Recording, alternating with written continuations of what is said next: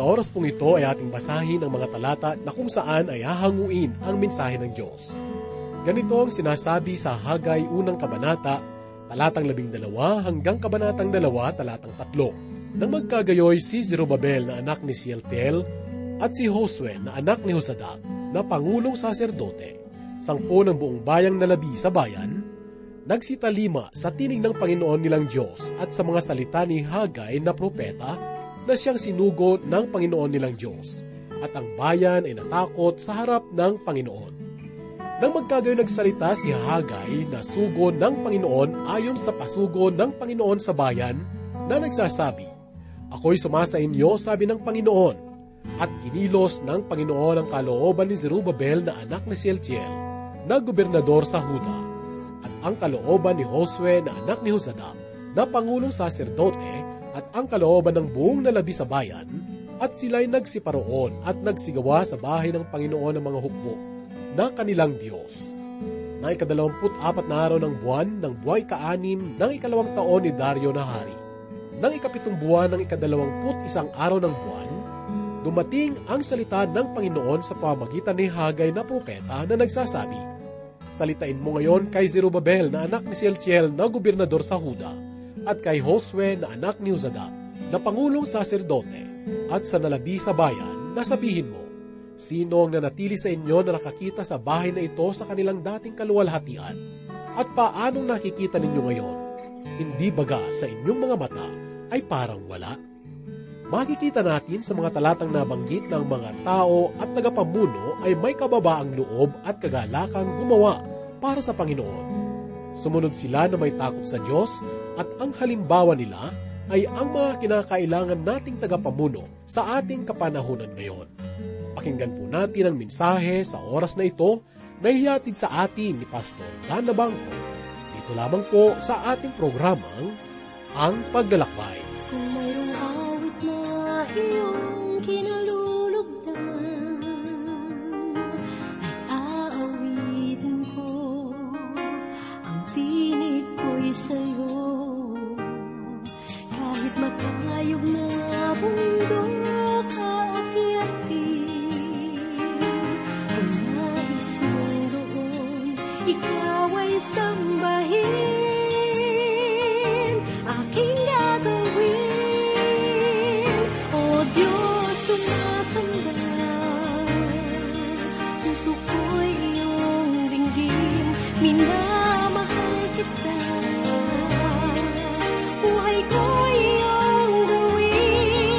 Isang awit na ikaw ang itinataas, Hesus, sumasamba sa ngalan mo. Wagas ang buhay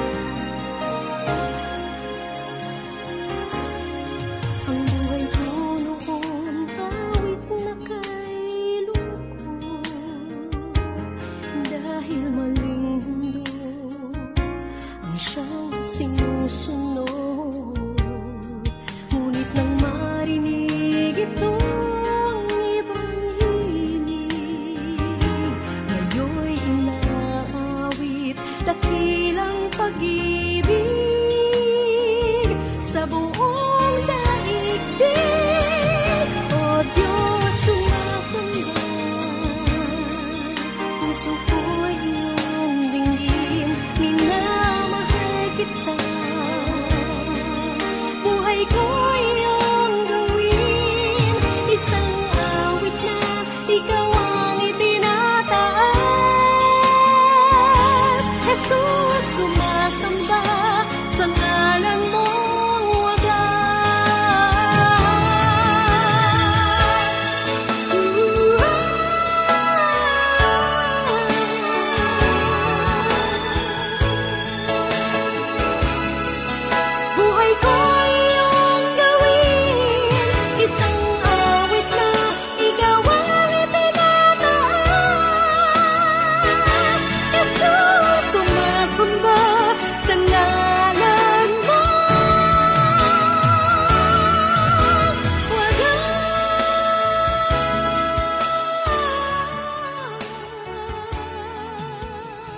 Kamusta po kayong mga kaibigan?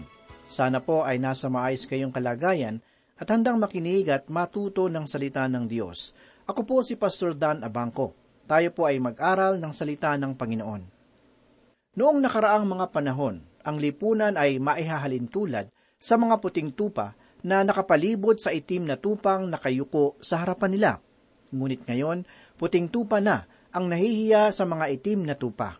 Ibig sabihin, masigit ng pansin ng mga tao ngayon, ang sarap ng layaw, ang init ng pita ng laman, at ang makapanuksong handog ng sanlibutan. Patunay lamang na ang daigdig ay masigit na sumasama. Ito ang dahilan kung bakit maging si Apostol Pablo sa pagkakita ng nagaganap sa huling mga araw ng programa ng kasulukuyang biyaya ay nagsabi ng ganito sa ikatlong kabanata ng ikalawang Timoteo, una hanggang lima. Ngunit, unawain mo ito, na sa mga huling araw ay darating ang mga panahon ng kapighatian, sapagkat ang mga tao ay magiging maibigin sa kanilang sarili, maibigin sa salapi, mayayabang, mga mapagmalaki, mapanlait, suwail sa mga magulang, mga walang utang na loob, walang kabanalan, walang katutubong pag-ibig, mga walang habag, mga mapanirang puri, mga walang pagpipigil sa sarili, mababangis, mga hindi maibigin sa mabuti, mga taksil, matitigas ang ulo, mga palalo, mga maibigin sa kalayawan sa halip na mga maibigin sa Diyos, na may anyo ng kabanalan, ngunit tinatanggihan ang kapangyarihan nito. Lumayo ka rin naman sa mga ito. Kung ating uunawain ang pahayag ni Apostol Pablo, mapapansin natin na ang kapighatian sa mga huling araw ay bunga ng mga pahayag na sinasabi sa ikalawa hanggang ikalimang mga talata. Ibig sabihin, ang pagkakamakasarili, pagkagahaman sa salapi, kapalaluan, bulaang relihiyon, at iba pang nabanggit sa pahayag ay mga dahilan na lilikha ng kapighatian. Kaibigan, ang lahat ng ito ay matagal nang kumikilos sa mga pahina ng kasaysayan dito sa daigdig. At sa panahong ito na ating ginagalawan, ang mga kasamaang ito ay higit pang pinaiigting, kung kaya't ang mga patong-patong na kapighatian ay ating nararanasan. Nakalulungkot isipin na ibinabaling ng marami sa ating mga kababayan ang sanhi ng kahirapan sa Diyos. Hangal ang tao. Bakit natin isisisi sa Panginoon ang bagay na hindi naman niya ginawa? Kung ang isang lalaki ay nagnakaw dahilan sa inggit, ang kanya bang pagkakakulong o kamatayan ay isisisi sa Diyos? Kaibigan, hindi ang Diyos ang may kagagawa ng ating kahirapan, kung ang ating bayan man ay naghihirap at dinadalaw ng maraming mga sakuna o kalamidad. Ito ay dahil sa ating mga kagagawan at pagpapabaya sa mga mabubuting bagay na ipinagkaloob sa atin ng Panginoon. Ang mga kaloob na ito ay ating makikita sa pamamagitan ng mga likas na yaman, mga personal na kakayahan at mga kapakipakinabang na tuklas. Ngunit, dahil sa makasariling hangarin at hangal ng mga kaisipan at gawain, ang mga mabubuting bagay na kaloob sa atin ng Diyos ay ginamit natin sa kawalang kapararakang paraan. Matutunghayan natin ang mapalad na kalagayan ng ating unang ninuno na sila Adan at Eva. Doon sa hardin ay matatagpuan natin ang mga mabubuting bagay na inilaan ng Diyos para sa kanilang ikabubuti. Sila ay malayang makapipili ng mga prutas na kanilang makakain, at sila rin ay may kapangyarihan sa mga hayop na nasa lupa at sa mga hayop na nasa langit. Isang bagay lamang ang ipinag-utos ng Panginoon na huwag nilang gagalawin, at iyon ay walang iba kundi ang puno ng kaalaman tungkol sa mabuti at masama. Ang kautusan na iyon ay isang pagsubok upang masukat ang kanilang pagsunod. Gayunmay, dahil sa pagkakaroon ng hangarin na maging katulad ng Panginoon, sinuway nila ang kalooban ng Diyos. Ito ang aral na dapat nating tandaan, sapagkat sangayon kay Santiago sa unang kabanata ng kanyang sulat talatang labing apat hanggang labing anim ay ganito po ang sinasabi. Ngunit, ang bawat tao ay natutukso ng sarili niyang pagnanasa kapag siya ay nahila at naakit nito, at kapag ang pagnanasang iyon ay naipaglihi, ito ay nanganganak ng kasalanan, at ang kasalanan kapag malaki na ay nagbubunga ng kamatayan. Huwag kayong padaya, mga minamahal kong kapatid. Kaibigan, Baliwanag kung gayon na ang dahilan ng kapighatian sa ating kasalukuyang panahon ay kagagawa ng tao. Kung babalikan natin ang mga sinabi ni Pablo sa ikatlong kabanata ng ikalawang Timoteo, mababasa natin roon ang labing siyam na masamang katangian lalarawan sa mga tao ng mga huling araw ng ating panahon. Sa aking palagay, ang mga palatandaang ito ay hayag na sa ating lipunan, kung kaya't masasabi ko na tayo ay nasa huling araw na ng Iglesia. Ang labing siyam na masasamang katangian na ito ay ilan lamang sa mga anyo ng kasamaan na namumugad sa ating bayan, kung kaya't maaari pa tayong makapagdagdag ng iba pang kasamaan na taglay ng ating bayan ngayon. Hayaan ninyong pagtuunan ko ng pansin ang labing siyam na katangian ng mga tao sa huling araw sangayon sa pahayag ni Apostol Pablo. Ang pagiging maibigin sa sarili ay nangangahulugan na ang sarili ang siyang sentro ng lahat ng kapakinabangan. Sarili ang siyang hangganan ng lahat ng layunin. Ito ay karaniwang naihahayag sa pagiging maibigin sa salapi.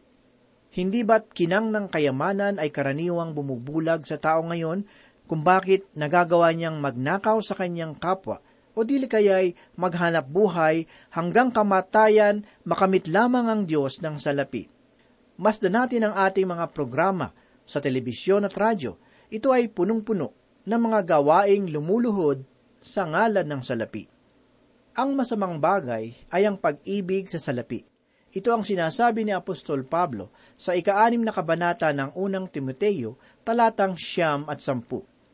Ngunit, ang mga nagnanais yumaman ay nahuhulog sa tukso at nabibitag sa maraming hangal na nakapipinsalang pagnanasa na siyang naglulubog sa mga tao sa pagkawasak at kapahamakan, sapagkat ang pag-ibig sa salapi ay ugat ng lahat ng uri ng kasamaan, na ang ilang nagnasa rito ay napalayo sa pananampalataya at tinusok ang kanilang mga sarili ng maraming kalungkutan. Gayunmay, nais ko lamang bigyang diin ang karaniwang bunga ng pag-ibig sa salapi sa buhay ng tao na kasama rin sa labing siyam na kasamaan na binabanggit sa ikalawang Timoteo. Ang mga ito ay walang iba, kundi ang kayabangan, pagmamalaki at panlalait. Ang tatlong ito ay kasunod lamang ng mga katangian sa ikalawang talata ng ikatlong kabanata ng ikalawang Timoteo. Kapansin-pansin para sa akin ang sunod-sunod na pagkakaayos ng mga katangian na ibinigay ni Pablo, sangayon sa sanhi at bunga at ugnayan ng mga ito sa isa't isa. Ang pag-ibig sa salapi ay lumilikha ng kapalaluan sa ating pag-iisip. Naalala ko ang mga kwentong pambata na may kinalaman sa mga hari at reyna. Pangunahing mga kontrabida sa mga kwentong iyon ay mga taong mahilig at gahaman sa salapi. Ginagawa nila ang lahat ng kanilang makakaya, makamit lamang ang ginto at pilak. Subalit sa kahuli-hulihan, dinaraig pa rin ang kabutihan ang kanilang kasamaan. Madalas kong naitatanong sa aking sarili kung bakit madaling maging hambog ang tao sa lugar ng salapi. O ang tao ay may problema na sadyang likas sa kanya ang makalimot sa pinanggalingang kalagayan, sa sandaling ang ginto at alahas na ang himlayan ng kanyang likod? Natitiyak kong ang ikalawang pagsusuri ang dahilan ng kapalaluan.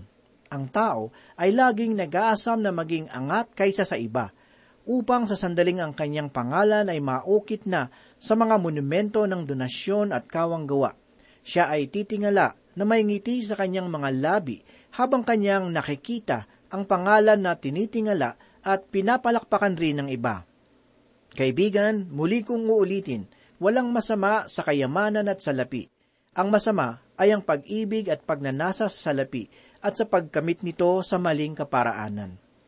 Isa pang masamang katangian na binanggit ni Apostol Pablo tungkol sa mga huling mga araw ay yaong nagaganap ngayon sa mga kabataan.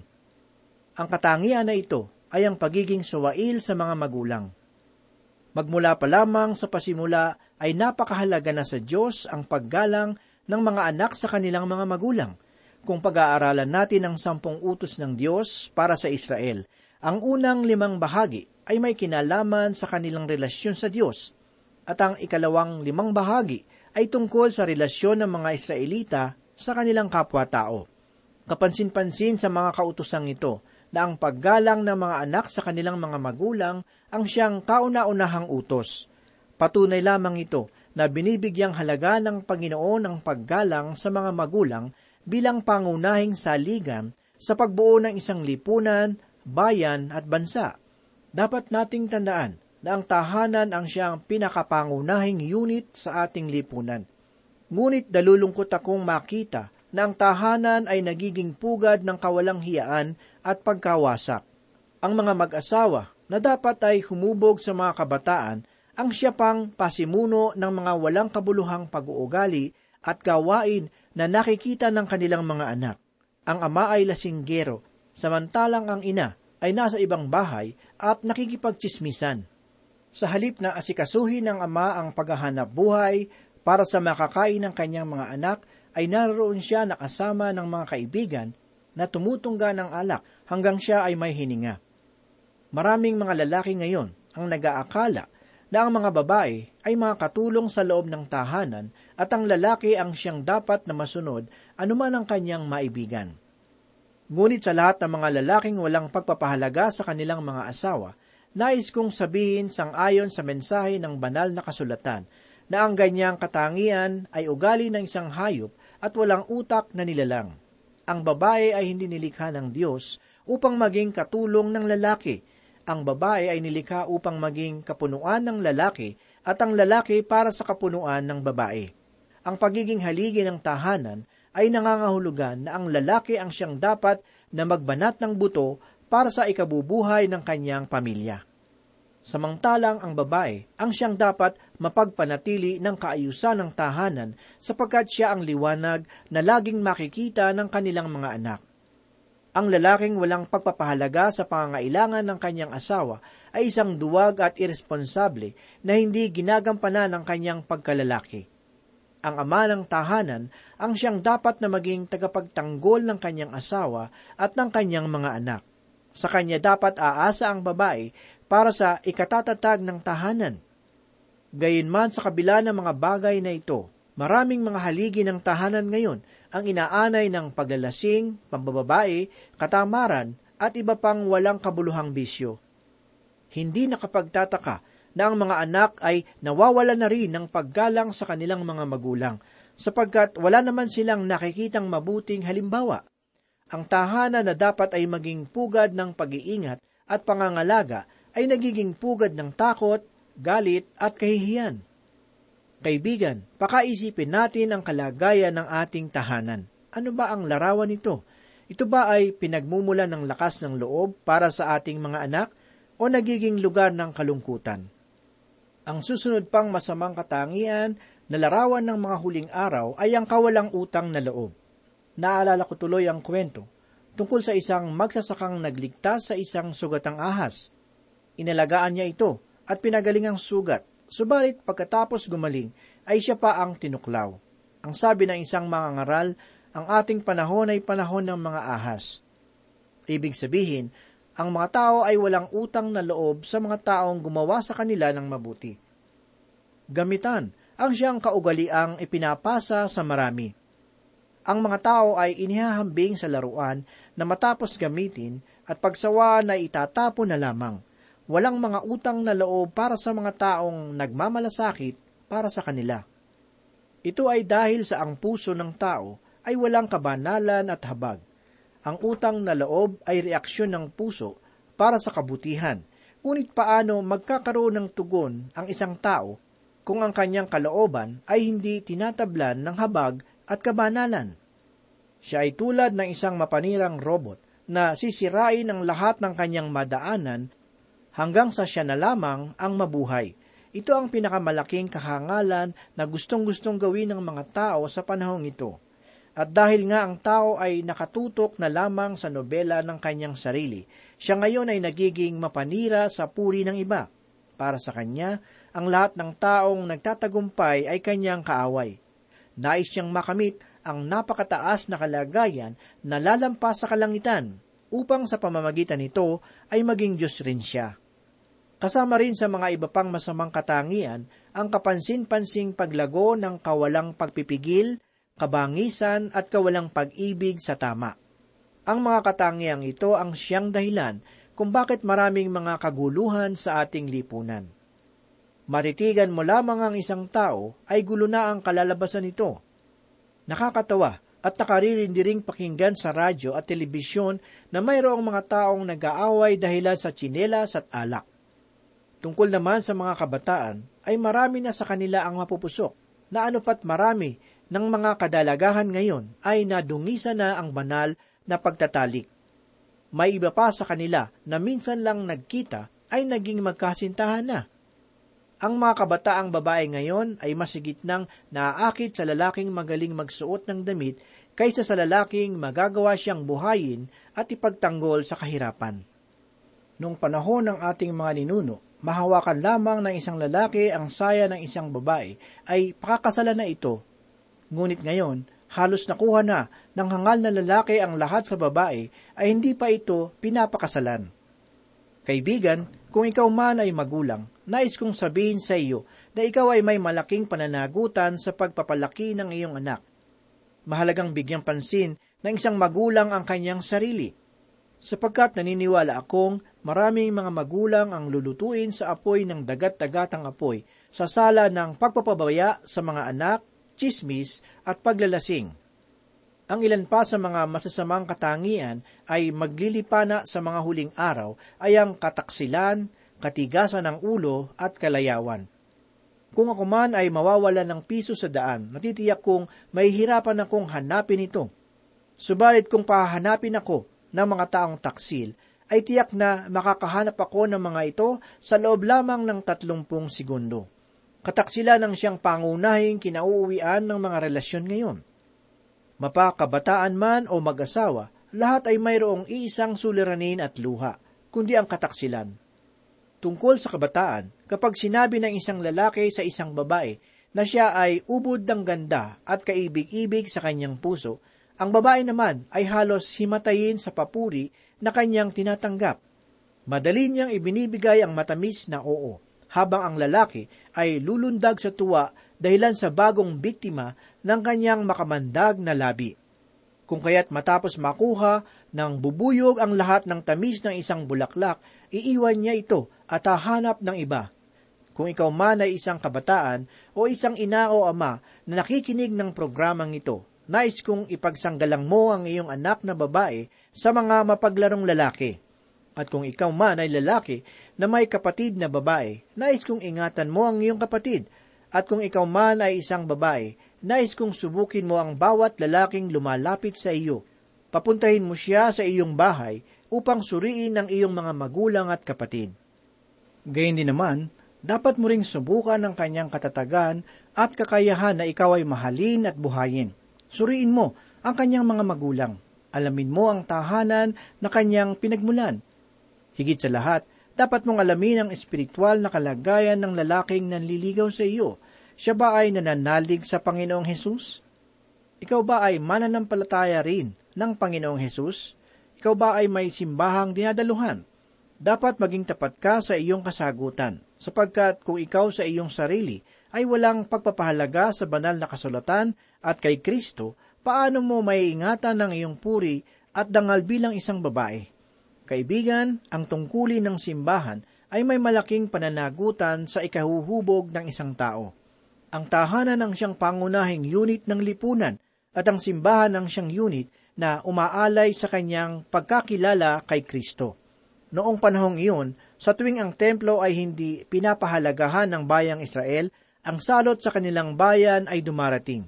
Ito ang pangyayaring naganap sa aklat ng Hagai, kabanatang dalawa, una at ikalawang talata. Kapansin-pansin na ang panghihina ng loob ng Israel ay dahilan sa maliit na kalagayan ng templong kanilang itinayo sa templong ipinatayo ni Haring Solomon. Subalit sa kabila ng mga bagay na ito, ang Diyos sa kanyang kagandahang loob ay nagbigay kalakasan sa mga nanghihinang kalooban ng bayan. Basahin po natin ang unang kabanata talatang labing dalawa hanggang kabanata dalawa talatang isa. Ganito po ang sinasabi.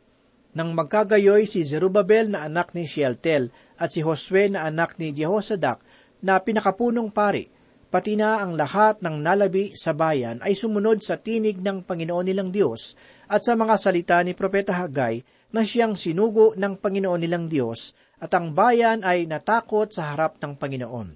Nang magkagayoy nagsalita si Hagai na sugo ng Panginoon ayon sa mensahe ng Panginoon sa bayan. Ako'y sumasa iyo, sabi ng Panginoon. At kinilos ng Panginoon ang diwa ni Zerubabel na anak ni Shealtiel na gobernador ng Juda at ang espiritu ni Josue na anak ni Jehosadak na pinakapunong pari at ang diwa ng buong nalabi sa bayan. Sila'y dumating at ginawa ang bahay ng Panginoon na mga hukbo na kanilang Diyos. Nang ikadalawamput apat na araw ng ikaanim na buwan ng ikawalong taon ni Haring Dario, nang ikadalawamput isang araw ng ikapitong buwan, dumating ang mga salita ng Panginoon sa pamamagitan ni Propeta Hagai na sinasabi, kung ating papansinin ang pangyayaring ito, ay naganap noong ikapitong buwan, samantalang ang unang mensahe na kanilang narinig ay dumating noong ika-anim na buwan. Sa madaling salita, mga isang buwan na rin silang gumagawa upang itayo ang templo ng Panginoon. Mga dalawampu at apat na araw na rin ang kanilang ginugugol sa pagsasakatuparan ng naisin ng Diyos para sa kanilang bayan. Lumalakas at sumisigla ang kanilang kalooban sa tuwing nakikita nila ang kanilang ginagawang bagay para sa Panginoon. Sa gayong paraan nila naaalala ang salita ng Panginoon na siya ang sumasa kanila. Ang sabi naman sa ikalawa at tatlong talata ay ganito, magsalita ka ngayon kay Zerubabel na anak ni Shealtiel na gobernador ng Juda at kay Josue na anak ni Jehosadak na pinakapunong pari at sa lahat ng nalabi sa bayan at sabihin mo, sino ang naiwan sa inyo na nakakita sa bagay na ito sa kanyang dating kaluwalhatian? Ano ito ngayon sa tingin ninyo? Ipinapakita nito na ang espiritualidad na kalagayan ng isang tao ay maghahatid sa kanya sa uri ng buhay sangayon sa kanyang pinananampalatayanan. Kung ang espiritualidad ng isang tao ay patay dahil sa kasalanan, ang kanyang aanihin ay kamatayan. Kaibigan, ito ang paulit-ulit na kapahayagan sa programang ito sapagkat marami pa rin ang mayroong lihim na paghihimagsik laban sa Panginoong Hesus bilang Panginoon at tagapagligtas. Manalangin po tayo. Panginoon, muli po kaming nagpapasalamat at muli po kaming nagpupuri sa iyong mga salita. Muli ito na naman po ay naging pagkain ng aming kaluluwa at nagpatibay ng aming pananampalataya sa iyo. Tulungan mo po kami na maging mabuting patotoo sa bawat kapwa na aming makakasalimuho.